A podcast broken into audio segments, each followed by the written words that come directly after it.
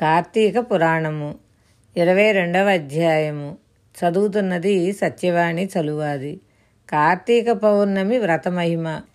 తమ పురోహితుడైన సుశీలుని బోధనలను విన్న పురంజయుడు కార్తీక మాసాన విష్ణువాలయానికి పోయి ప్రదక్షిణ నమస్కారాలను షోడశోపచార పూజలు జరిపాక గోవింద దర్శనం చేసుకొని కార్తీక పౌర్ణమి రాత్రి గడిపి తెల్లవారగానే రథాన్ని ఎక్కి కంటాన తులసిమాలలు ధరించి యుద్ధానికి బయలుదేరాడు. శత్రురాజులంతా గుమిగూడి పురంజయుణ్ణి ఎదుర్కొన్నారు. కాంబోజరాజు తన సేన చిరాకు పడటం పురంజయుని విజయాన్ని తన పరాజయాన్ని గమనించి అవమానంతో పారిపోయాడు.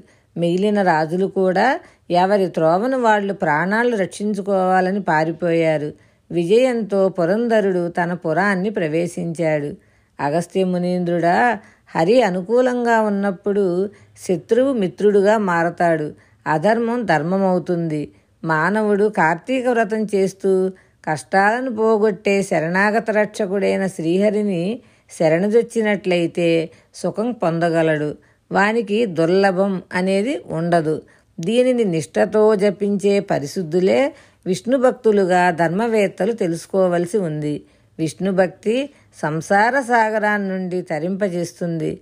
పరాశరాది మహర్షులు అంబరీషాది రాజర్షులు సగరాదులైన రాజులు హరిభక్తినే ప్రధానంగా భావించి ఉత్తమ గతిని పొందారు. స్వతంత్రుడైన పారతంత్ర్యంలో మగ్గుతూ ఉన్న విష్ణు పూజ నిరతుడు కావాలి. విష్ణువు భక్తప్రియుడు. భక్తుల్ని రక్షిస్తూ ఇహపర సుఖాలను ఇస్తాడు. హరిభక్తి ఉన్నవారికి కార్తీక వ్రతం ఆచరించడం సులభం. అది ఉత్తమోత్తమును ఈప్సితార్థ సిద్ధిప్రదమును వేద సమ్మతమును అయి ఉంది. ఈ మాహాత్మ్యాన్ని విన్నవారి పాపాలు పటాపంచలవుతాయి. శ్రాద్ధ సమయంలో కార్తీక వ్రత వైభవాన్ని వినిపించిన వాని పితృదేవతలు కల్పాంతం వరకు తృప్తితో ఉంటారు.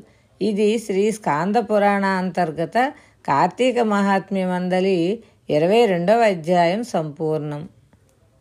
ఇరవై మూడవ అధ్యాయము శ్రీరంగక్షేత్ర మాహాత్మ్యం.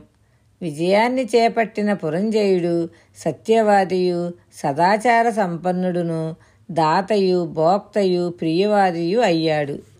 శుభం భూయాత్.